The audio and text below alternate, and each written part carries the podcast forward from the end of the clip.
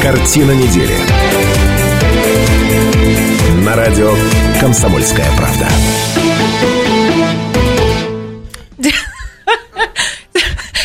91,5 FM в Иркутске, 99. А вот говорят, не смеются в эфире. Я вот профессор такое. меня расколол, а? расколол, да. А, Нет такого профессионала, которого профессор слушателям и зрителям. Дело в том, да. что вот за секунду на начало эфира мы с Сергеем маячили профессору, чтобы он снял наушники и ответил нам на срочный вопрос, а он в ответ делал вот так. То есть он посылал нам воздушный поцелуй. Зачем? Не знаю. Показывал, что у него чуть чупа-чупс, и говорить он не может. Я так это понял. Ладно, давайте обнулимся. И вот вроде бы начнем сначала. Ну и так, 91,5 FM в Иркутске, 99,5 FM Здорово, что гость пришел. Мы сайт немножко... kp.ru из любой точки мира, телеканал АИС, телеканал ТВС, все это радио «Комсомольская правда», все это программа «Картина недели». 17.05 в любимом городе. Каждую пятницу мы собираемся в этой студии для того, чтобы обсудить главные события семи уходящих дней. Меня зовут Наталья Кравченко. Здравствуйте, уважаемые наши слушатели и зрители. Представлю вам постоянных ведущих программы. А, ну, это доктор исторических наук, профессор, человек, который в ответ на любой вопрос шлет воздушный поцелуй. Посмотрите, как он это изящно делает. А, Слушай, какая-то эротика в морозы. То есть, бородатая эротика в морозы. Весна ведет весне дорогу, потому что это верная примета. Если профессор начал посылать воздушные поцелуи, значит, весне быть. А, и человек, который поймал воздушный поцелуй, а, это... У нас запрещено сейчас это по законодательству ловить такие поцелуи. Политолог, не блогер теперь уже, а публицист, постоянно ведущий нашей программы «Отлично отличник программы Сергей Шмидт. Здравствуйте, здравствуйте, добрый день, добрый вечер. И Сережа долго вот так здоровается для того, чтобы наш соведущий успел отдышаться. Только что вбежал а, в студию начальник департамента образования Комитета по социальной политике, культуре и администрации Иркутска, он же доктор педагогических наук, доцент Александр Костин. Здравствуйте. Здравствуйте. Здравствуйте, Александр Константинович. Ну, как обычно мы говорим, что приличных людей в эту программу тоже приглашаем, не все же на Шмидта и Гольфар посмотреть. Ну и так, а, телефон прямого эфира 208-005, мы начинаем. И вот тема, которую мы намерены обсудить сегодня. Чему учить и как учить? В Иркутске завершился 12-й городской образовательный форум «Иркутск. Город возможностей». Какие возможности в сфере образования есть а, у нас сегодня? Вот об этом нам Александр Константинович и расскажет. Безопасность в школах, об этом тоже, разумеется, поговорим. Раз главный чиновник от образования нашего города сегодня в этой студии, то воспользуемся этой ситуацией и спросим, чему нас научила Улан-Удэнская трагедия. Кто должен распространять льготные лекарства? Прокуратура Иркутской области проводит проверку работы Министерства здравоохранения региона. А еще одна тема сложная, такая путанная, но тут профессор вступит. 80% средств госпрограммы по развитию экономики в регионе а, уходили на обеспечение чиновников, что показал анализ КСП. Нарушение закона или ввод в заблуждение. КСП – это не клуб самодеятельной песни, просто тут гитара стоит. О, Господи, про самодеятельную песню. Где-то стоит в студии. Уважаемые наши то, слушатели и зрители. А рядом с профессором вас... стоит, да. Саш, да покажи, да. ну дай крупный план. Я должна вас сразу предупредить, а, те, кто в общем, слабонервных уберите от экрана. Я ничего не, не смогла ради вас поделать, и я не смогла отнять гитару. Профессор Гальфарб сегодня с гитарой в студию пришел, быть беде. Поэтому, если, ну, тонко вы настроены и устроены, уходите от экранов поскорее. Я очень надеюсь, что не с самого начала, в общем, вот это все зарядит. Ну, Наташ, Но... ну, 80-летие Владимира Семеновича Высоцкого, наверное, все, кто умеет играть на не, гитаре вот и петь, они рвутся я, в эфир. Только я делал комплименты а. за эфиром. Так за эфиром же, вот когда будете в эфире делать, вот тогда и разберемся. Ладно, нарушение закона или ввод в заблуждение. Охота на нерпу предлагает одна из турфирм Иркутска. Ну, что-то вообще за гранью, но будем обсуждать. За ответственное родительство. Главный судебный пристав Иркутской области Тимур Магомедов борется с алименщиками нетривиальными методами. Вот это все мы сегодня будем обсуждать. Я напомню еще раз, 208-005, телефон прямого эфира. Пожалуйста, присоединяйтесь. А, ну, а пока давайте перейдем к первой теме. И у меня вопрос ко всем нашим слушателям и зрителям. Как вам кажется, современная школа и, главное, ее проблемы и достижения. Вот, вот это мы сегодня хотим обсудить. 208-005, присоединяйтесь, пожалуйста. Ну и а, сейчас микрофон передадим нашему соведущему. Александр Константинович, кстати, дебютант программы, да? Правда, вы у нас в картине недели не были же еще? Был. В картине недели не Если было. Если я правильно недели. понимаю, Александр Константинович был в программе «Тема дня». Может Тема дня, такое? да. А вот чтобы картина недели... Картина недели, Нет. да. Это статус повыше. Ну, это как бы такой недельный Спасибо за статус. приглашение. Тут Ну, тут же просто, Гальфарб сидит э, живой уж, как- конечно, статус повыше. Станислав очень, как умные люди говорят, маркирует статус этого мероприятия, да. Вам передаю микрофон. Расскажите коротко об итогах этого форума. Для чего все эти собрания? Что они должны вскрыть, показать? Или это просто вот раздача слонов дежурная? В общем, вам слово. Еще раз добрый день. Спасибо за приглашение и за интерес э, к системе образования и конкретному событию, которое сегодня было охвачено. Э, Большое количество жителей, нужно сказать, э, города Иркутска, потому что в форуме под девизом Иркутск возможности, Иркутск город возможностей участвовали и преподаватели высшей школы, родители, дети и педагоги. У меня, Александр вот- Васильевич, создалось впечатление, что это вот по, по охвату, скажем так, участников рекорд, наверное, в истории иркутского образования. Ну, Или были форумы Сейчас побольше? э, говорить более конкретных э, результатах очень рано, потому что мероприятие завтра продолжится в модном квартале, и я воспользуюсь ситуацией пригласить, кто хотел бы познакомиться, кто имеет детей и хотел бы, чтобы приобщить их к какому-то виду творчества, будет презентация с 11 до 3 учреждений дополнительного образования города. Это и спортивной направленности, и технической, и художественной. э, То есть э, выбор будет, и есть на что посмотреть, и есть чем э, подивиться, Меня, знаете, удивиться. пригласили славно. Приходите, пожалуйста, уважаемые иркутяне. У меня такой к вам вопрос. Вот эти все форумы и вот подобные такие собрания, это все для чего? Только ли для того, чтобы подвести некий итог и поощрить тех, кто отличился, либо все-таки это направлено еще и на то, чтобы вскрыть некие проблемы, может быть, какие-то узкие места, а, существующие в системе? Спасибо за уточнение. Еще раз э, к теме э, вопроса, который вы задали. На самом деле это не некий итог, это сверка наших ориентиров, наших действий в, сегодняшнем, э, в сегодняшней жизни, потому что многие моменты задает не только правительственные документы, а приоритеты в системе образования, но и сегодняшней реальной жизни, потому что мы говорим о том, что ребенок сегодня не тот, который был в 20 веке или 10 лет назад. Он меняется. И педагогическое сообщество совместно с учеными определяем, что сегодня несколько есть категорий детей.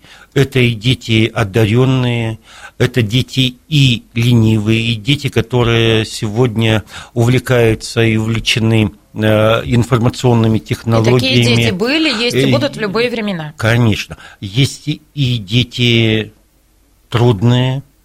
Что тоже бывало э, всегда. Есть дети, которые сегодня совершенно по-другому ведут себя, сверхсамостоятельные.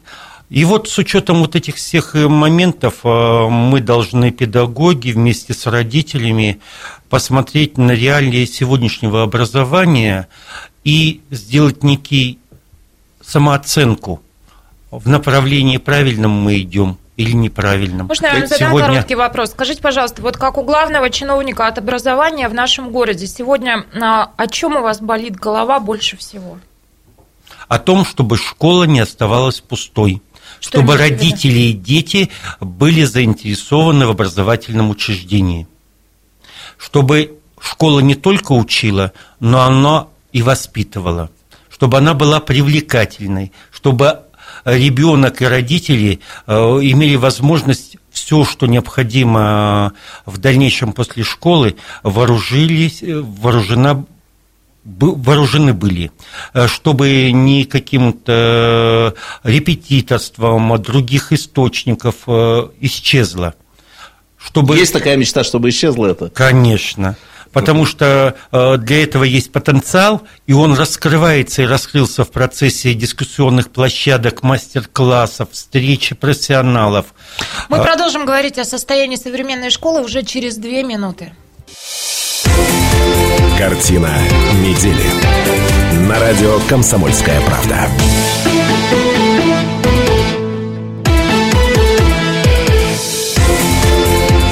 Картина недели. На радио «Комсомольская правда». Недели продолжается. В этой студии Шмидт Гольфарб и Кравченко. Наш соведущий сегодня Александр Костин, начальник департамента образования города Иркутска. И мы обсуждаем в этой части программы состояние современной школы. 208-005, телефон прямого эфира. Евгений вместе с нами. Здравствуйте. Алло, здравствуйте. Здравствуйте. Прошу вас. Э, Можно вопрос задать начальнику Конечно. департамента образования? Да, пожалуйста. Скажите мне, пожалуйста, когда э, в наших школах образовательных закончатся поборы? Евгений, я слышу, что у вас эхо, поэтому вы, пожалуйста, прям весь свой вопрос сформулируйте, задайте. Если можно, то указывайте конкретную школу, класс, фамилии и так далее, чтобы а, уже предметно говорить. Э, де- де- Дело в том, что э, мой сын учится в 14 школе, вот, и независимо из года в год мы сдаем на ремонт школы, на ремонт класса. Всё. И если ребенок или родители не сдают, э, начинается давление. А давление какого плана? А оценки занижаются. Все. Да, И говорят о том, что э, э, скоро будет ЕГЭ, и все. Евгений, спасибо огромное, спасибо за ваш вопрос. Прошу. Спасибо. Я грешным делом подумал, что если бы я был сейчас телезрителем и увидел Александра Константиновича в экране, я бы позвонил и спросил, Александр Константинович, сколько раз в жизни вам приходилось отвечать на этот вопрос? Так вот и прискорбно, что не уходит с повестки этот вопрос. Ну, вам микрофон. А смотря на что собирает деньги Тарас, На ремонт, сказал Евгений. на ремонт. Э, Сегодня в бюджете города Иркутска за последние 2-3 года э, увеличилось э, финансовое обеспечение ремонтных работ. Но если есть момент сбора денег на ремонт, то, что захотели и пожелали родители увидеть то или иное, если пожелала и помечтала учительница в классе сделать это, она советуется с родителями, родительский комитет соглашается большинством, что нужно собрать деньги, например, на интерактивную доску. К интерактивной доске нужно вот такие-то приспособления. Сегодня могу сказать, нормы обеспечения учебной деятельности в рамках нормативного финансирования, нужно признать, очень малы. Посчитайте, пожалуйста, на одного человека, на одного ученика в год приходится полторы тысячи рублей. Из них большую часть средств мы вынуждены тратить на приобретение учебников, потому что в соответствии с законодательством каждый ученик должен иметь набор учебников. Если посмотрим стоимость одного учебника от 200 до 350 рублей, а обучаясь в 10, в 9, 8 набор предметов очень увеличивается, а по каждому предмету Можно я должны чуть- быть... Это все, да, это понятно и очевидно. Прошу прощения, что я перебиваю вас, но буду это делать э, регулярно, да, сегодня в программе. Согласен, Формат такой. мгм. Вот я вас хочу к чему вернуть. Евгений сказал про вопиющую вещь, а, то есть а, шантажируют и детей, и родителей отметками, ЕГЭ и так далее. Вот с этим что делать? Если люди сталкиваются с таким фактом, куда жаловаться? Я не знаю, может быть, ваш прямой телефон или кто вообще с этим может разобраться? Обращаться в департамент образования. Каким образом? Для меня э, есть на сайте электронный мой адрес.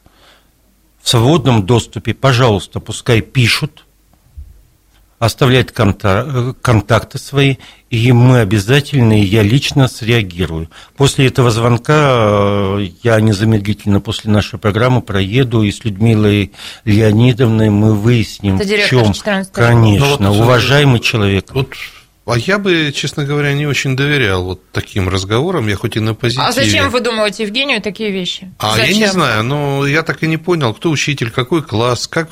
Сейчас вы мне скажете, да если он только назовет это все, тут же ребенка в классе заедят. Не исключаю. Ну, я не исключаю. Ну, как-то все-таки 21 век уже, как-то все это люди смелые научились говорить. А Вот. э, У нас в редакции писем таких не стало. О том, что раньше звонили, в 90-е шквалы были писем о том, что поборы, о том, что там шантажируют, на подарки учителям и так далее. Сейчас этого нету. У нас в редакционной почте этого нет. Можно я два момента добавлю? Э, Значит, вообще, ну, Александр Стенович, вы, наверное, согласитесь, с каждым отдельным случаем надо разбираться Да, отдельно. конкретно. Ну, вот мой жизненный опыт подсказывает, что ситуация, где бы учитель или там директор, не дай бог, напрямую сказал родителям, не будете сдавать, будут снижены оценки. Не напрямую, но завуалированно это можно Это такое невозможно. Ну, в смысле, если такое во- возможно, я очень этому удивлюсь, да. Вот. э, А что касается завуалировано, не завуалировано, это, ну, это действительно каждый отдельный случай надо разбирать отдельно. К этому второй момент я хотел бы добавить, что касается оценок. Ну, в, этом, э, в этой студии мы неоднократно поднимали проблему единого государственного экзамена и говорили о том, как по-разному к нему относятся разные группы населения. Э, Я думаю, что я уже не подпорчу свою репутацию, поскольку сто раз я говорил о том, что я убежденный сторонник единого государственного экзамена, вот просто убежденный сторонник, и вижу в нем плюсов больше, чем минусов, и не упущу возможности обратить внимание, что любое э, субъективное отношение педагога к ученику, если оно имеет место быть, оно может быть нейтрализовано результатами единого государственного Я тоже экзамена. самое хотел сказать. Единый государственный экзамен как раз придуман для того, чтобы вот э, такой важнейший экзамен, важнейшие оценки школьники получали Слушайте, уже вне этой системы Ну, субъективной Ладно, что касается ЕГЭ, предрасположенности. я с этим согласна, но а, вы говорите, профессор, о том, что э, 21 век, любой родитель там а, сегодня не боятся ни о чем говорить, если ты понимаешь, что это твой ребенок, которого так или иначе, ну, загнобят, если Слушайте, будет ну желание. вот Ви- Шмидт сказал, и я скажу более, э, так сказать, по-простому. Это шифрованный документ, туда влезть невозможно. Да нет, про ЕГЭ Ну, все понятно, я ну, говорю а- про а- а- атмосферу, а- в которой а- будет учиться твой ребенок. Так- Уважаемые слушатели и зрители, 208-005, рассудите нас в этом вопросе. Дальше пойдем, да? Идем Пойдем, дальше. Я хотела еще предложить а, коротко очень поговорить о том, что ну, это значимая, а, в общем-то, вещь. Учебник по астрономии в рамках вот того форума, о котором мы начали говорить, а, был презентован. Сергей Язев, наш а, периодически соведущий, непосредственное отношение ко всему этому имеет, один из авторов. Александр Константинович, коротко вот про это событие и его значимость. Событие очень неожиданное, приятное, своевременное. Э, Родилась идея создать не учебник. Мы не имеем таких полномочий, как муниципалитет. Учебное Вып- пособие? Учебное пособие. Оно будет дополнено электронными версиями фотографий, заданий, интерактивными играми. Писали, написали его наши земляки, ученые, это Язев, Сотникова, Климушкин, известные. К этому подвиг, э, сподвиг наш мэр Дмитрий Викторович Бердников, когда зарождалась идея строительства новой 69-й школы, он попросил нас подумать о концепции содержания.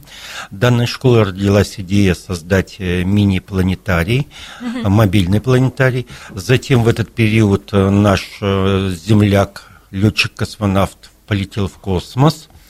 Э, Звезды сошлись одним словом, да, да. и вот здесь стали мы думать, а как же для того, чтобы вот эти события, которые касаются и всей страны, и мирового сообщества, и конкретно нашего города, чтобы дети не только запомнили, но и знали, изучали, и, может быть, найдутся те, кто будут последователями этого героического поступка. Александр Начали писать Учебное пособие. Оно сегодня готово. Мы провели подготовительную работу, провели курсы повышения квалификации, сейчас готовы продолжать.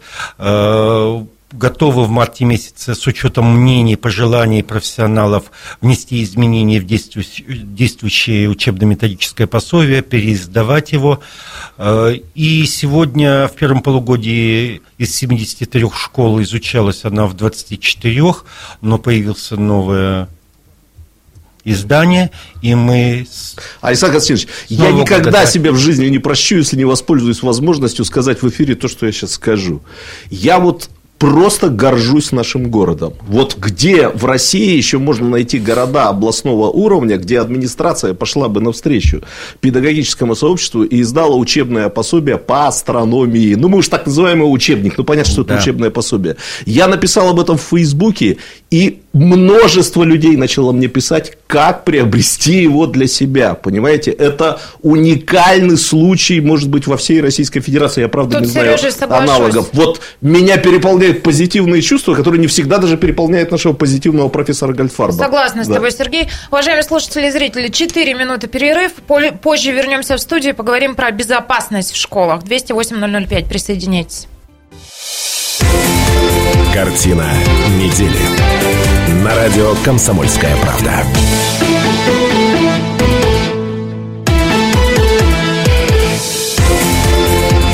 Картина недели. На радио «Комсомольская правда».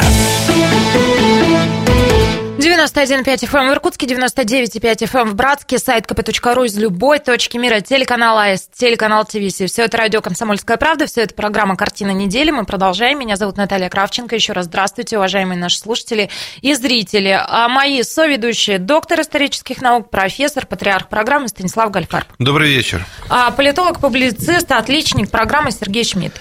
Здравствуйте. Наш соведущий сегодня дебютант программы, начальник департамента образования Комитета по социальной политике и культуре администрации Иркутска Александр Костин. Здравствуйте. Это, кстати, какое-то вот новое слово в отечественной публицистике. Публицист-отличник, публицист-двоечник. Так, у него единая публицист-троечник. сторону, я понимаю, Нет, что я просто мысль чиновник вслух, да. образования у нас, и ты вот пытаешься тут от- отметки ставить, да? Ну и так, мы продолжаем. 208-005, телефон прямого эфира. И в этой части программы мы будем говорить, пользуясь тем, что Александр Костин сегодня с нами, про а, безопасность в школах. Ровно неделю назад, а, в пятницу, случилась трагедия в школе в Улан-Удэ. Вы помните эту историю, когда а, случилось нападение на школу.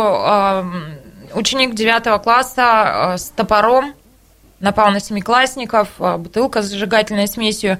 Сегодня вроде бы вывели из комы самую тяжело пострадавшую девочку. В тот же, наверное, день Александр Костин делает заявление, что меры безопасности в иркутских школах будут усилены. Прошла неделя. Расскажите, что предпринято и как вам кажется, если у вас сегодня а, действительно в руках реальный инструмент для того, чтобы сделать так, чтобы подобные трагедии в школах не повторялись, или это, в принципе, невозможно? Александр Константинович, если можно, маленький вопрос, вот чтобы так получше почувствовать, как устроена система управления нашим образованием. Вот, вот когда происходят такие ЧП, вы сразу собираете какой-то круг директоров, как это вот отражается, собственно говоря, на повседневном укладе вашей профессиональной работы? Это сразу реагирует э, департамент? Как это, что происходит? Моментально Если- реагируем, потому что существующие тревожные кнопки в каждом образовательном организации, а сигнал поступает на единую диспетчер- диспетчерскую службу. Нет, я имею в виду, что вот в Улан-Удэ произошло. а- Произошло, а, да, да. но мы Как вы не- узнали об этом? Да. Как вы узнали про трагедию Ланы Позвонили коллеги из Алунды. Что дальше вы моментом. предпринимаете? Дальше мы предпринимаем. Мы знаем болевые точки в образовательных организациях, смотрим еще возможности. Дальше идет экспертиза. Не-не-не, к вопросу Сережи, что А. лично вы делаете? Вы собираете какое-то заседание? Что, что происходит вот по конве? Телефонограмма, оповещение. Все специалисты выезжают в курируемые свои образовательные учреждения. Смотрим на самом деле без предупреждения, как организован пропускной режим, на месте ли охранники, работает ли видеонаблюдение, есть ли обратная связь. А, Есть э, регламент, по которому при любом случае э, обязаны информировать э, начальника департамента единую диспетчерскую службу, взаимодействие с полицией э, на определенной территории. То есть э, сразу активизируются конкретные действия человека, отвечающего. Александр Константинович, мы, с провели вами понимаем, что внеучебный- вот все эти меры, которые перечислены, да, важно проверить и перепроверить, все ли это работает, тревожные кнопки видеонаблюдения и так далее, но все это не дает нам а, ну, ощущение полной безопасности, да, потому что, ну, правда, и при видеонаблюдении, и с тревожной кнопкой, в рюкзаке там пронести этот топор, ну, а можно ли вообще что-то здесь поделать или нет? Или Мы усилили про- пропускной режим, и здесь пошло негодование родителей. Зачем, почему и как? Тогда вопрос. Вот здесь мера ответственности за безопасность лежит э, со стороны и родителей, и педагогического коллектива и сотрудников, самих детей. К этому мы должны постоянно обращать э, внимание и ребенка. И если с него требуют при входе в школу или в образовательный открыть рюкзак, что здесь не должно быть иного э, мнения. А есть возмущение по этому поводу? Есть возмущение со стороны родителей. Иначе мы никак э, не отладим вот эту систему. 208-005, телефон прямого эфира. Вера Петровна, вы к нам с возмущением, с вопросом, с чем? Здравствуйте. С вопросом, здравствуйте. здравствуйте. Прошу вас. А, у меня вот какой тема, э, вопрос, какой темы. А, мне хотелось бы узнать у вашего товарища от э, Министерства образования. Александр а, Костин.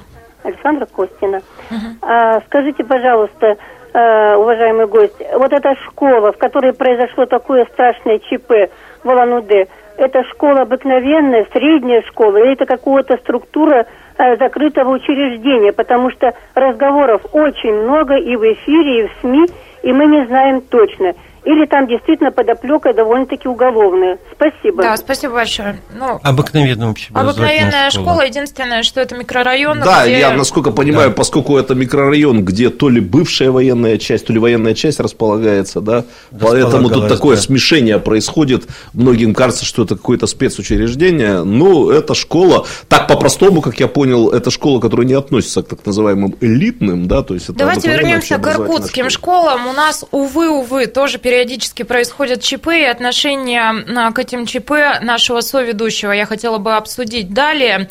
А, не знаю, что это за фрагмент, но звукорежиссеров попросила подготовить. Это ЧП, которое произошло в одной из иркутских школ в микрорайоне Солнечном. Лаль, дай нам, пожалуйста, звук. Не готова Лали дать звук. А, ты узнай, пожалуйста, сейчас, может быть, Ростислав нам этот звук подкинет, но я напоминаю историю. Мальчик избил девочку. Помните, о чем речь, Александр Константинович? Помню. Год или полтора? Где-то год-полтора назад, назад да? это все произошло а, в Солнечном, а, в школе в Солнечном, а, прямо в кабинете, прямо в классе. Долго потом обсуждали, что девочка якобы сама спровоцировала мальчика. Видео попало в интернет, да, так сейчас узнают через соцсети обо всех ЧП. Девочка плеснула мальчику в лицо водой, и он ее бил. Он ее просто, ну, слушайте, он ее убивал. Потому что мальчик занимался единоборствами, это было очевидно. Звук есть. Давай, Лали, давай мы послушаем что-то.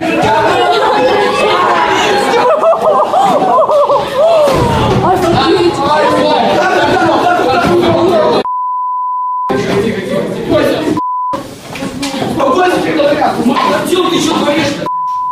Но это кошмар. Слушайте, простите мне мою эту эмоциональность, это кошмар. Это правда был ужас. А вопрос у меня к вам такой, Александр Константинович. Я напоминаю, что когда все это случилось, я позвонила вам, и мы с вами разговаривали, я вам говорила, что Александр Константинович, это из ряда вон, это ужас, это надо обсуждать, это надо как-то ну, проговаривать, надо говорить о том, что со всем этим делать, как быть. И вы мне ответили буквально следующее – драки в школах а были и в наше с вами время, и есть, и будут всегда, и ничего из ряда вон а, не произошло, и в эфир к нам не пришли.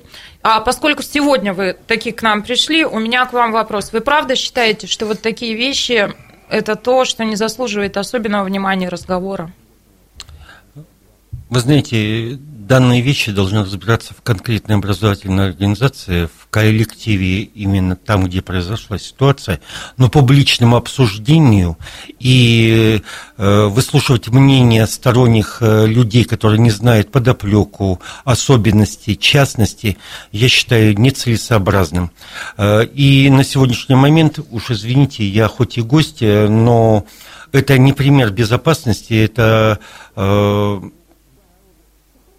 да нет, это нет другого разговора. Я, это проблема вот я школы. С Костиным, подождите, Да нет, подожди, подождите, ну я понял а все. Дайте все... нам договорить. У меня, правда, есть вопрос. А, ну, вы говорите, что в публичной плоскости об этом говорить не надо, но, может быть, это вот э, проговаривание этих проблем и этих ситуаций, может быть, оно снимало бы какое-то напряжение и как-то упреждало бы от подобных историй, ведь а, тогда стало бы очевидно, что об этом будут говорить, и, и это нельзя будет спрятать, и, может быть, и дети вели бы себя по-другому уже. Нет? Как вы думаете? А можно я расскажу? Да нет, но я задала вопрос. А Вы знаете, э, нужно не просто обсуждать со всеми, а конкретно с коллективом родителей конкретного класса. И об этом нужно говорить. Жестокость, она часто проявляется со стороны детей, это да. Но они видят много э, уроков, как можно поступить в той или иной ситуации. Это без- безнравственно на самом деле. Поднять руку на девочку, Ну да. на женщину. Но давайте вторую сторону э, посмотрим. Остальные-то равнодушно смотрели, некоторый момент наслаждались. И разом предупредить и разом предотвратить это невозможно. Вот здесь я считаю, что э, должны мы конкретно говорить и с детьми, и с родителями. Да, я поняла вашу позицию. Спасибо. 208-005, телефон прямого эфира. Владимир с нами. Здравствуйте, прошу вас. Здравствуйте. Вот сейчас я слушал, вот вы сказали, значит, я и телефон слушаю, и радио. В общем, человек сейчас сказал, что действительно разом это предупредить невозможно. И вот Наталья Кравченко, значит, да, по-моему, Наталья Да, Наталья Кравченко. сказала, вот мальчик бил девочку, потому что он занимался единоборствами. Это вот это ж шаблон, не думая, сказала, потому что он занимался единоборством. А если бы он не занимался единоборством, то бы не бил ее. Здесь надо подходить с той стороны, что почему он ее бил, что она ему нанесла оскорбление. Вы же не знаете, может быть, она его очень сильно оскорбила. А вы знаете что-то об этой истории изнутри? Да не эту историю, я вообще говорю. Мгм. Вот так заявлять, что потому что вот очень сейчас в наше время очень многие ребятишки занимаются единоборствами. Значит, смотрите, Сегодня Владимир, оставайтесь на линии, я вам сейчас отвечу. Я сама занимаюсь единоборствами. А, и я сказала, что он ее бил не потому, что занимается единоборствами, а потому, как он ее бил, было очевидно, что мальчик единоборствами занимается. И когда ты занимаешься единоборствами, в твоих руках ну, дополнительное оружие, которым пользоваться вне татами, вне ринга нельзя. То есть он ее просто мог убить. Вот об этом я говорила. Это усугубляет его вину. Вы знаете, это все примеры разного А никак уровня. его не оправдывает. И я бы на эту тему хотел следующую вещь сказать. У нашего друга Геннадия Сапронова сына убили. Убил боксер, известный достаточно. Вот. Но это ни о чем не говорит. Это не значит, что все боксеры плохие или все поступают именно Ну, я, так. мне кажется, ответила Владимиру сейчас. А я сейчас в передачу разговариваю, а не кому-то конкретному отвечаю. И я бы не стал из каждого единичного примера делать обобщение. А на самом деле мы немножко все сатанели. На самом деле 90-е годы были очень сложные. Сегодня газета «Комсомольская правда» написала о преподавателе психологии, э, который издал издавал книги Пособие, да? о том, как э, надо воспитывать детей, не крича на них, не поднимая руку и так далее, а сам, оказывается, бил супругу и таким образом воспитывал ребенка. И что? Мы же не можем представить к нему охранника для того, чтобы он этого не делал. Я все-таки пытаюсь призвать всех к здравому смыслу. Собственно, да, ну, наверное, по-другому не подытожить этот час нашей программы. А Я напоминаю, что сейчас у нас большая перемена. В 18.05 мы вернемся в студию. Ну, а я благодарю Александра Костина, начальник департамента образования Комитета по социальной политике и культуре администрации Иркутска. Вел с нами этот час. Спасибо. А мы возвращаемся в студию в 18.05 и продолжим. Картина недели. На радио «Комсомольская правда».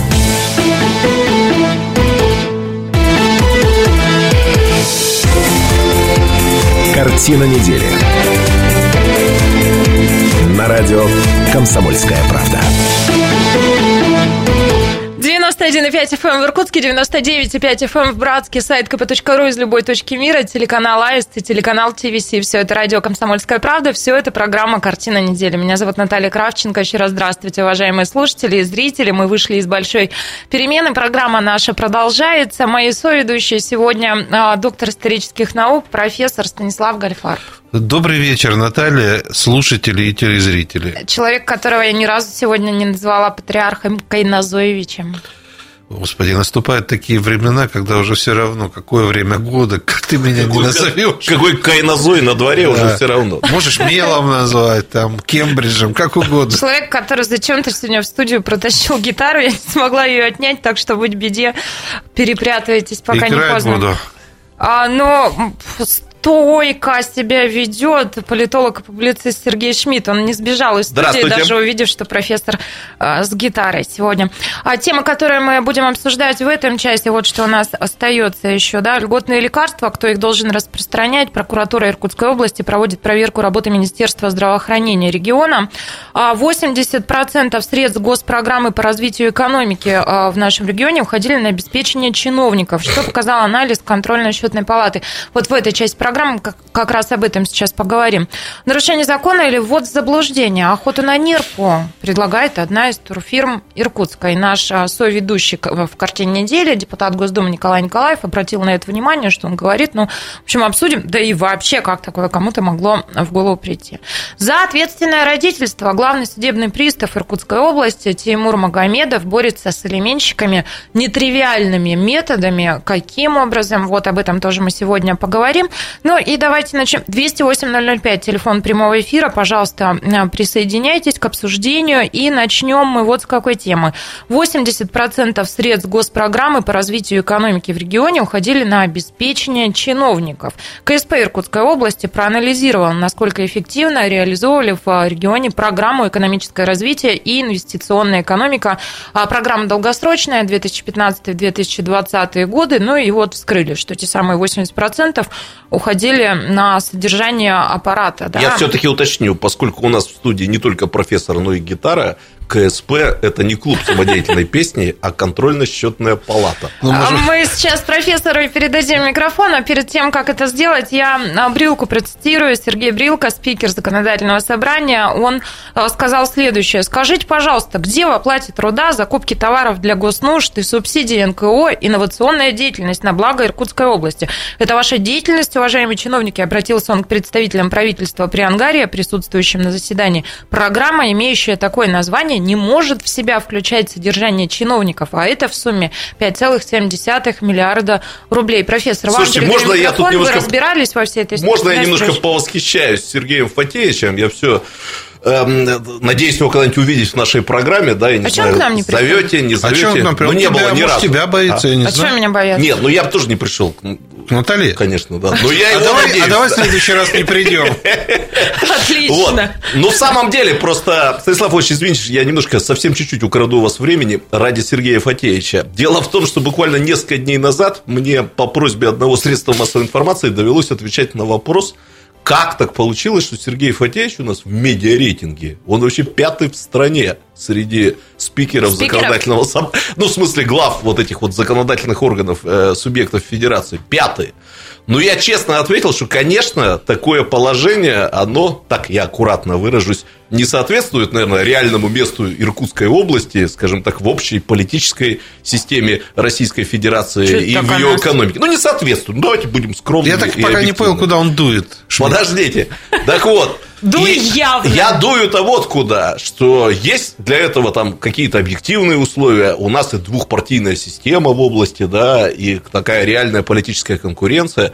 Но когда я вот слышу вот эти его заявления, совершенно классные, я просто в восторге был от того, что там 80% денег угрохали на чиновников. Я только не понял, почему 20% еще куда-то, что не могли придумать, чтобы и 20%. Все уже туда ухнуть, да? Естественно, с такими заявлениями я совершенно не удивляюсь, что он пятый по упоминаемости среди спикеров там, законодательных о- региональных органов в стране.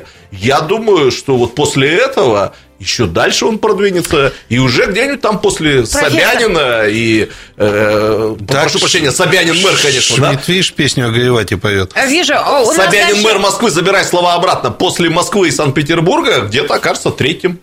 У нас далее в программе а, интервью. Профессор Гальфар будет интервьюировать директора фонда поддержки предпринимательства Иркутской области Наталью Давыдовой. Этому фонду тоже досталось вот во всей этой истории. А, Наталья, вы с нами? Здравствуйте.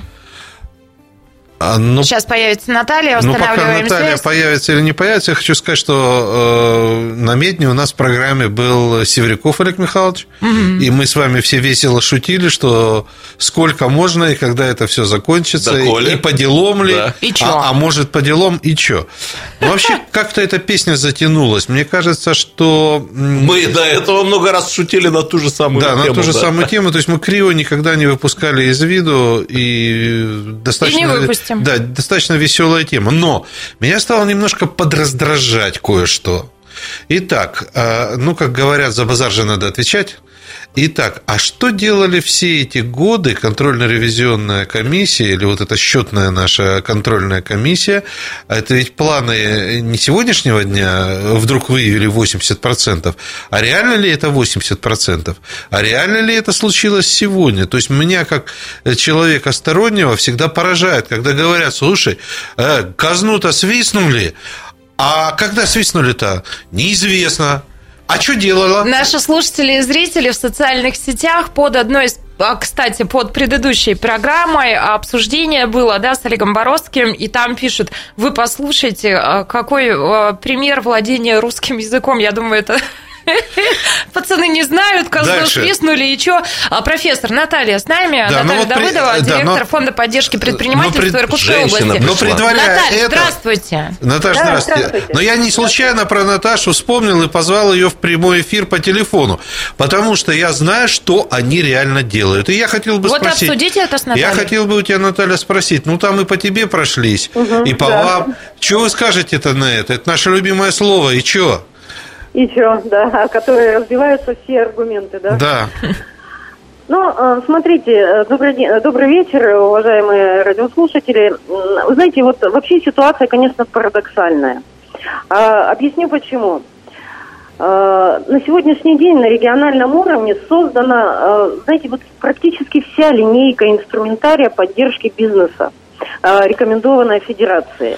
Более того, модель создания фонда поддержки предпринимательства, собственно, то, та организация, о ком мы сейчас говорим, э, включает на сегодняшний день у нас э, четыре центра, одну испытательную лабораторию. И вот эта модель создания, она на сегодняшний день Федерации транслируется в другие регионы как наиболее удобная и наиболее эффективно работающая. Более того, на уровне корпорации развития МСП федеральной – Э, Иркутская область, фонд поддержки предпринимательства, его деятельность э, транслируется в другие субъекты, э, и субъекты приезжают к нам за, э, скажем так, за наставничеством посмотреть, как у нас э, работает механизм поддержки. Подожди, ну вот, Наталья, Наташа, да, вы классная, хочу... чтобы вы вот, спикеру ответили. Смотрите, смотрите, к чему я это все веду. Так вот, э, на федеральном уровне, на уровне других субъектов мы хорошие, мы замечательные. К нам приезжают за советом, к нам звонят. Непонятно, почему на уровне нашего региона, вот что бы мы ни сделали, сделаем плохо, не сделаем опять плохо. Вот вот это вот в данной Давай конкретнее. непонятно. Давай конкретнее. Вот что хорошего сделали? Плохого мы напридумываем, не волнуйся. Да, ну смотрите, хотелось бы, знаете, э, еще на один вопрос ответить, который подняла контрольная счетная палата по поводу нашей численности. Да, действительно, в 2015 году, о результатах, да, я сейчас очень быстренько тоже скажу, э, у нас действительно было 8 Наталья, я сожалею, уже не успеем, но если у вас есть возможность э, через две минутки к нам присоединиться, наш сейчас небольшой перерыв, а через пару минут вернемся в эфир и продолжим. Давайте, хорошо. Спасибо. Угу. Спасибо. Картина недели. На радио «Комсомольская правда».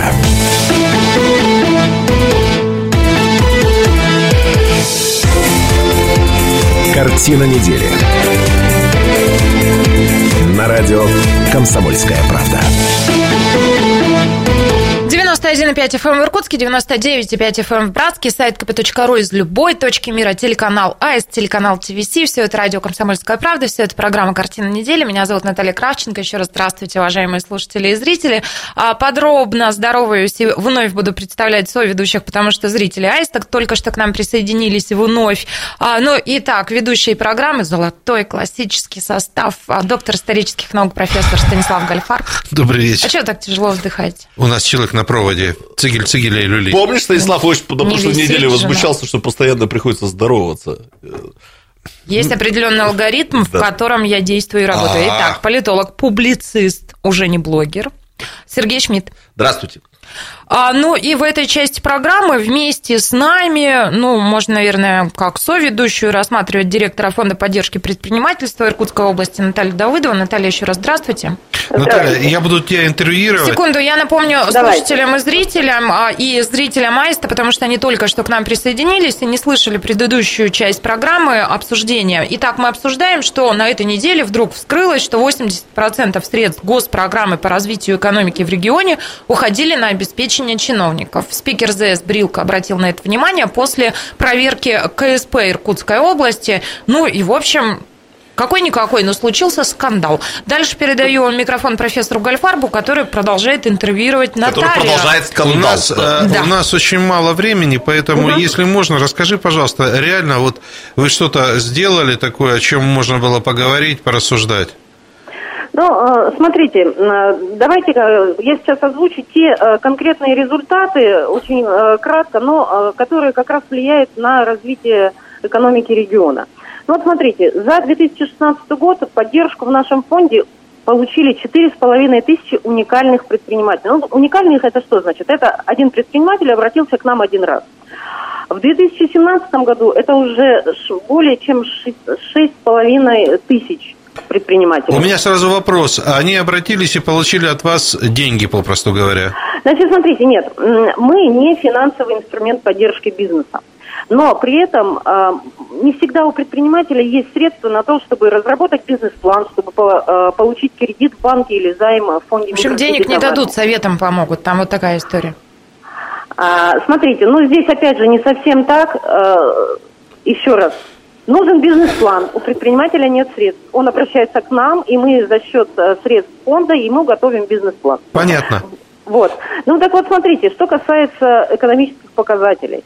Те предприятия, которые к нам обратились в 2017 году, э, мы провели э, предварительный анализ. Рост налоговых отчислений за 2017 год плюс 2,3 миллиарда рублей. Понимаете, это, это уже экономический То есть результат. правильно я понимаю, что итогом, одним из итогов вашей работы были вот эти миллиарды в виде налоговых отчислений, которые поступили в казну? Естественно, да. Более того, э, снижение социальной напряженности на рынке труда плюсом 361 новое рабочее место. Наталья, Это можно я вам совершенно результат? простой задам вопрос, очень простой. Что бы вы ответили Сергею Фатеевичу Брилке? Знаете, с большим уважением всегда отношусь э, к нашему законодательному собранию. Ну, что бы я ему ответила? Во-первых, ну, на ситуацию не стоит смотреть только с одной стороны.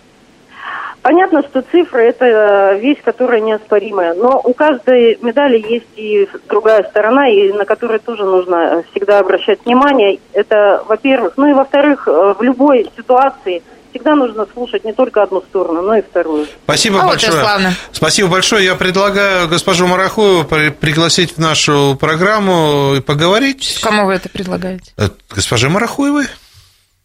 Приходите к нам в пятницу на следующую программу.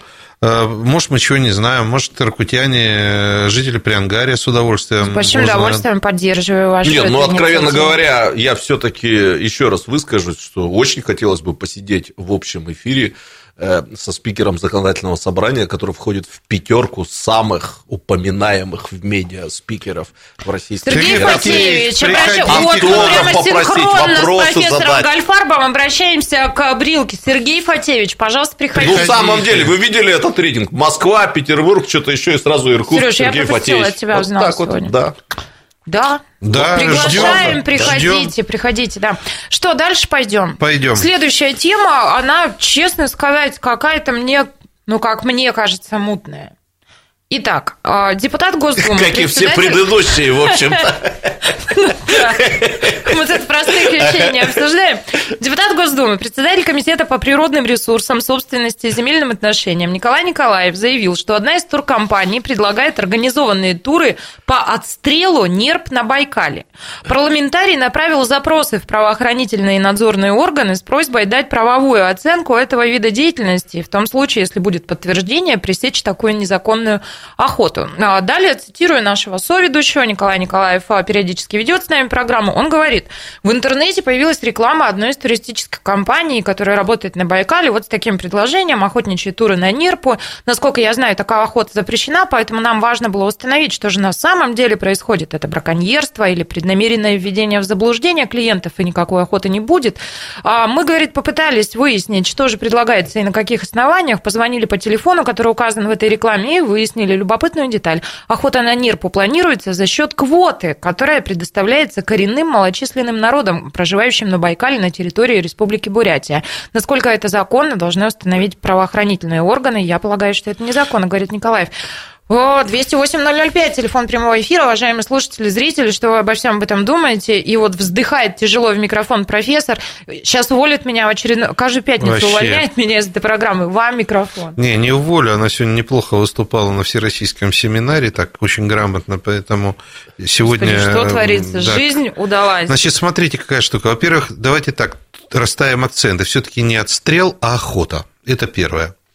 Это как э, в этом а, фотоохота, да? Ну, а Из нет, фотографического это- ружья это я вот охота, сейчас это щелкну. щелк. из Это фоторужья, от- да. А вот сейчас я скажу, почему именно охота. Не отстрел, а охота. А отстреливают волков, которые наносят урон, а все-таки на нерву охотились. Теперь так, исторически. Исторически на Байкале всегда охотились на нерпу.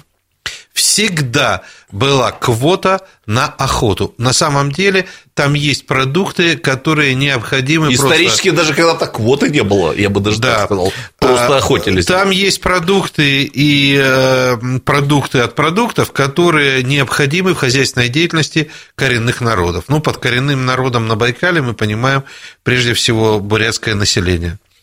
Такая квота действительно была, и есть множество фотографий, например, того же замечательного фотографа Эдгара Брюханенко, который участвовал э, вот в процессе, в процессе этой охоты, он, э, значит, э, снимал это все.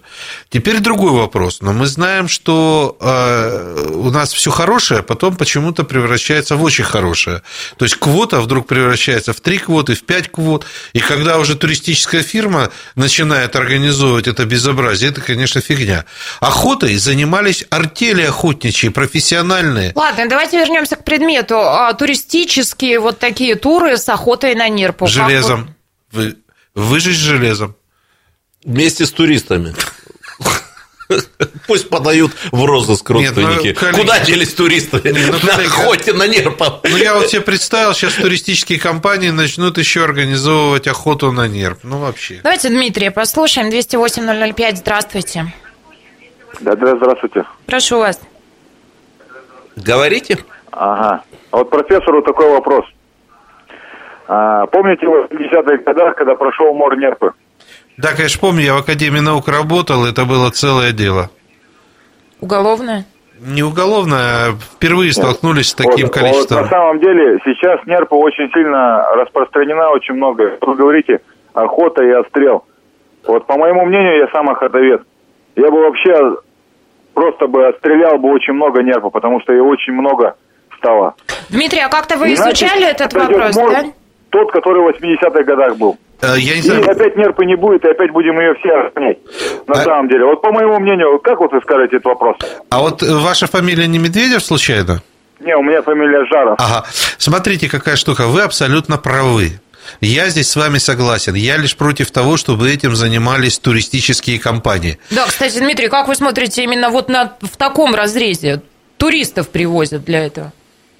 Да, туристов привозят, это можно все запретить, но тем не менее, то есть вот даже по Омулю, вот по Омулю запрет сделали, да, на самом деле, но его же также ловят, этого Омуля. Вы Ну- не делайте запрет, вы сделайте по рынку, ударьте. Ну, по, вот, по рынку. по есть рынку- где рынок сбыта. Соответственно, Омуля не будут ловить. Дмитрий, Но да, при этом, то есть, вообще, конечно, то есть, это, это спорный вообще вопрос. Дмитрий, я бы Но, рынок, не менее, рынок не стал бы трогать. Надо ее отстреливать. чтобы- Хорошо. Иначе, чтобы у нас Хорошо, но дальше... Дмитрий, спасибо огромное. Э, В, те, в, те, в то время академик Грачев провел гигантские исследования, после которого были сделаны выводы, которые стали э, значит, ключом к решению проблемы. Если сегодня скажут, что для оздоровления нерпы надо отстрелять, значит, надо идти таким путем. Но пока этих ответов нет. Четыре минуты перерыв, после вернемся в эту студию и продолжим. Картина недели. На радио «Комсомольская правда».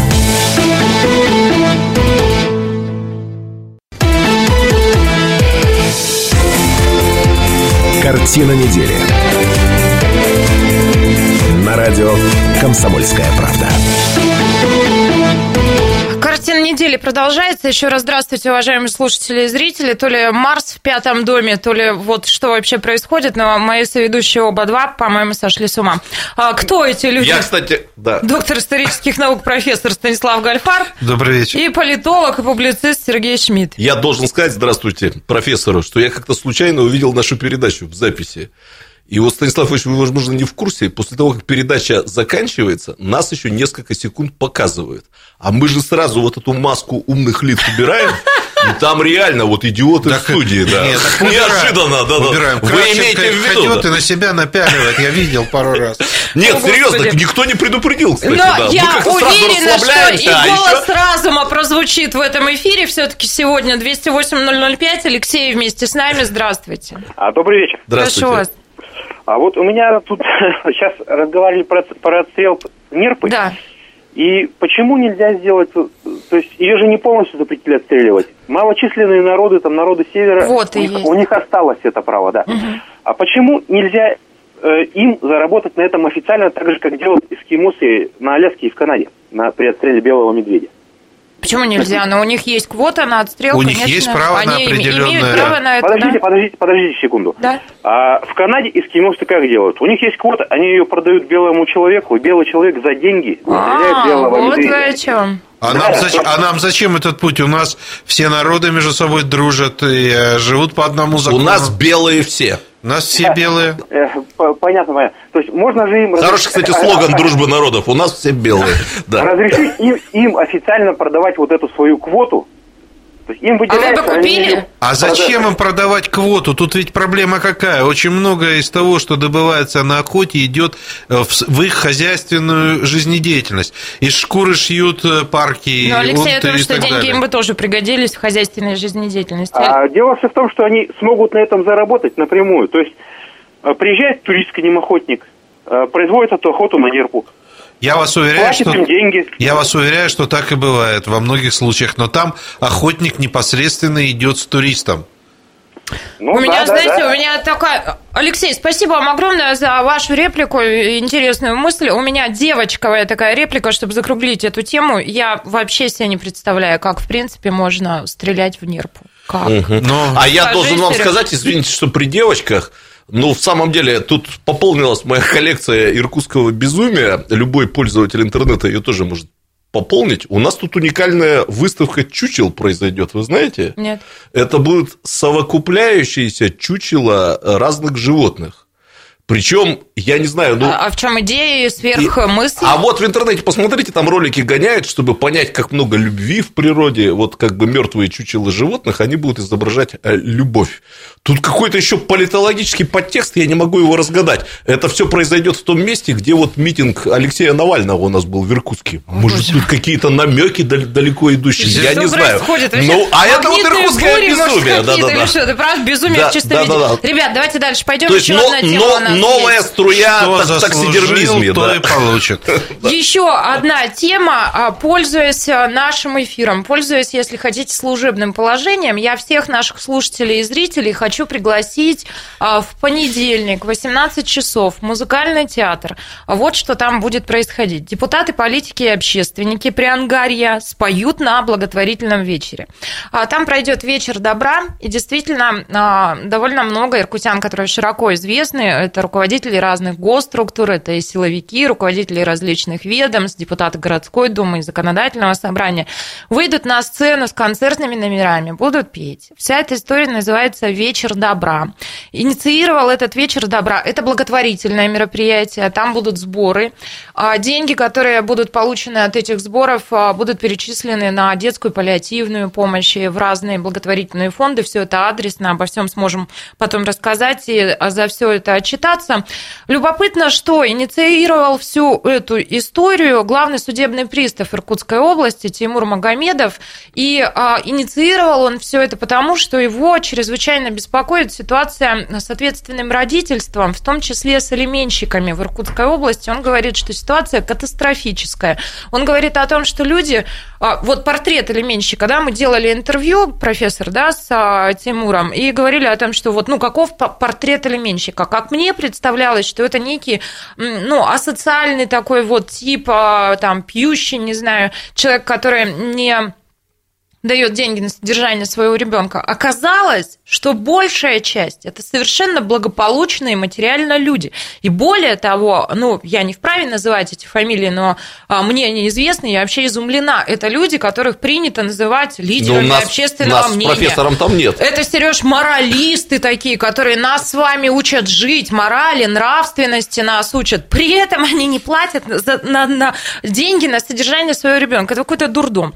И вот Тимур Магомедов, главный судебный пристав, организует вот такой большой концерт. В музыкальном театре все это будет происходить, да, а, для того, чтобы ну, в очередной раз привлечь а, внимание к этой проблеме и как-то вообще людей развернуть на ответственное родительство. Я И не понял, там хор алименщиков будет петь? Тимура Э, Талеховича нет. А, я спросила, а почему вам лично вот эта тема, ну, почему она так для вас болезненна, почему вы этим занимаетесь? И вот что он мне ответил. Давайте фрагмент интервью послушаем. Я вижу, как вы этим горите, я вижу, как у вас это болит. Почему для вас лично вот эта проблема ответственного родительства, у вас есть семья, да, то есть у вас все в порядке, почему для вас лично это вот боль? Если бы а, вы послушали тех матерей, которые отчаянно приходят к нам на прием, действительно, потому что, слава богу, а, меня лично такая беда, а, она миновала. Когда видишь ту боль тех женщин, которые приходят на прием, которые действительно становятся вплоть до того, что когда приходят э, женщины, говорят, вот заберите моих детей в детдом, я пойду на себя руки наложу, потому что они просто умирают с голоду у меня. Вплоть до такого, что она вынуждена ходить побираться, э, просить там милостыню и прочее, только лишь бы их как-то протянуть. Когда, когда отец горцует там дальнобойщиком по стране и так далее, там живет себе припевающий. Конечно, при таких вещах начинают руки опускаться, и там мысли уже появляются о том, что надо сделать с этим обществом, чтобы такие вещи просто не происходили. Почему люди спокойно относятся к такому явлению? Почему вот- его родственники до сих пор даже не взяли на себя какую-то инициативу хоть как-то этой семье помочь? Почему нет вот таких вот вещей? Ну и вот Тимур Магомедов взял на себя инициативу, чтобы ор- организовать вот тот самый вечер добра. Я напоминаю, что все это будет в музыкальном театре в понедельник а, в 18 часов. А, И там можно будет сделать пожертвование. Ну и даже если вы никаких пожертвований не будете делать, а просто купите входной билет, это недорого, это уже будет большое дело. А, Ну и а, чтобы как-то еще ваше внимание привлечь к этому мероприятию, я вам скажу такую вещь. А, Там вы сможете лично познакомиться с профессором Гальфарбом, потому что он будет вести это мероприятие. Это редкая удача, а редкий человек а, с необыденным сознанием. А, профессор, вам микрофон, вы что-то сегодня с гитарой зачем-то пришли. Ну, на самом деле, я хочу поддержать генерала. Вести-то будет э, Кравченко, я буду держать ее микрофон на концерте. Но хочу поддержать это мероприятие и тоже как-то перед субботой, пускай у нас и от этой программы, и от того, что мы здесь говорили, все-таки останутся добрые, хорошие воспоминания. Морозы закончатся. Морозы закончатся. А вчера еще был День Татьяны. Что-то на меня вот такая лирика прям... э, Внимание, внимание, профессор будет петь. А была она солнышко краше, Каждый днем по-царски светло, Выпивала стакан простокваши, Отвергала пятьсот женихов. Бились ядра, а черные скалы Гренадеры топтали жневье. Три великих страны воевала За прекрасные губы ее. Три великих страны воевала За прекрасные губы ее. Пусть профессоры, пусть не скрывают Про ужасное наше житие Ведь шестая война мировая Началась из-за нее. По ракетам и антиракетам Анти-антиракеты неслись. В синих бликах землянского цвета На луне пять дивизий дрались. В синих бликах землянского цвета На луне пять дивизий дрались После этой ужасной баталии Женихам изменился подсчет Кто хотел бы за нежную талию И касался наследства на счет. На остатках ненужных пожарищ Пятикантров готовил копье.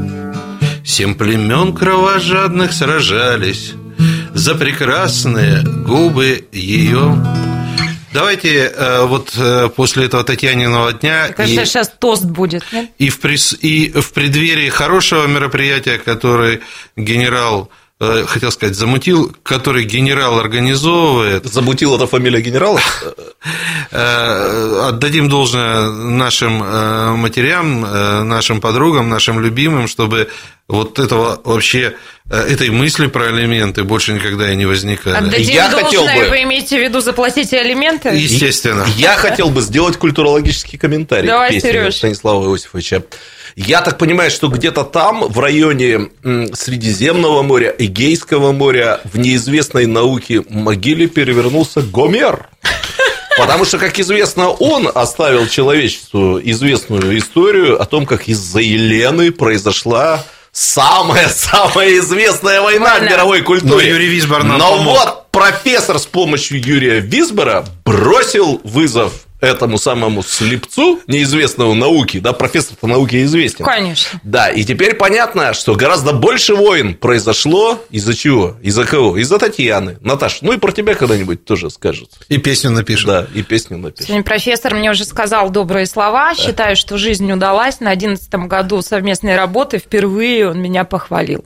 А, Уважаемые наши слушатели и зрители, я желаю вам славного, теплого вечера пятницы, хороших вам выходных. Завтра будет снегопад, а это значит, что морозы отступают.